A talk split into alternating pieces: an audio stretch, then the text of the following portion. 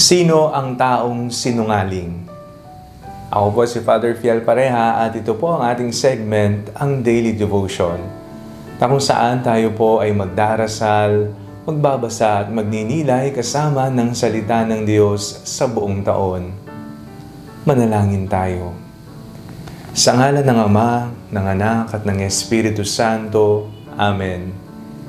Halina, banal na Espiritu, liwanagan mo ang aming puso at isip nang maunawaan at maisabuhay namin ang iyong salita. Amen.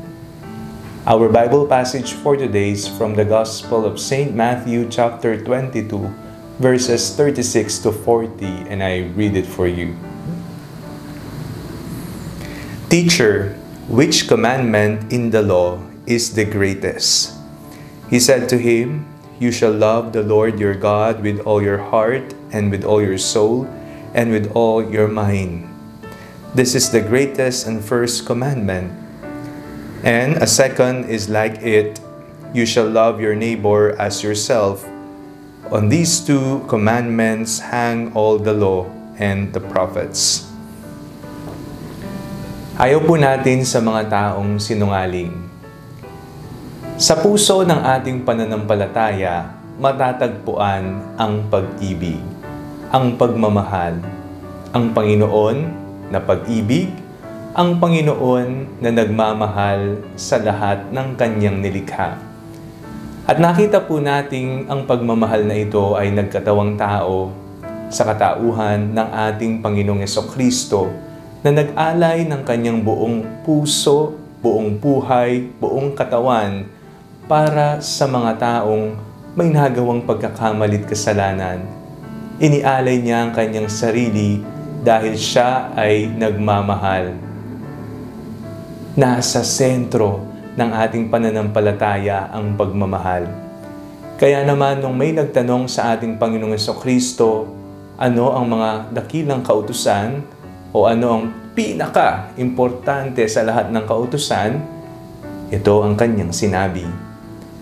Mahalin mo ang Panginoon ng iyong buong lakas, buong diwa, buong kaluluwa, at mahalin mo ang iyong kapwa kung papaanong minamahal mo ang iyong sarili. Dito nakaangkla ang lahat ng mga kautusan, pagmamahal sa Diyos at pagmamahal sa kapwa. Balik tayo sa ating katanungan. Sino ang taong sinungaling? Ang taong sinungaling ay ang taong nagsasabing, mahal ko ang Diyos, ngunit hindi ko mahal ang aking kapwa. Pinupuri ko ang Panginoon, ngunit kinamumuhian ko ang aking kapatid, ang mga taong nasa aking paligid. Lagi po nating tatandaan na ang ating pagmamahal sa ating Panginoon ay kailangang maisabuhay ito sa pakikitungo natin sa ating kapwa. Hindi po ito separado kung hindi ito ay iisa. Ang ating buhay panalangin, nawa ang mga bunga ng ating pananalangin ay makita sa ating pang-araw-araw na gawa. Huwag tayong magsinungaling sa harapan ng Diyos na para bang walang nangyari. Alam ng Diyos ang ating mga puso. Kaya naman, pagsumikapan nating mahalin ang bawat isa. Manalangin tayo.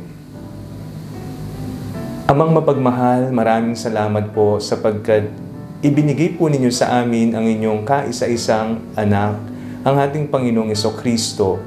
Siya ang aming Panginoon na nagpamalas ng dakilang pagmamahal. May sa buhay nawa namin ang utos ng pagmamahal na kanyang inilatag sa amin. Sa ngalan ni Jesus na aming Panginoon. Amen. Sa ngalan ng Ama, ng Anak, at ng Espiritu Santo. Amen. Huwag po ninyong kalimutang i-like ang video ito. Mag-comment po kayo na kumpleto mo ba ang daily devotion? Let me know at the comment section below and share it with your family and friends. God bless you po.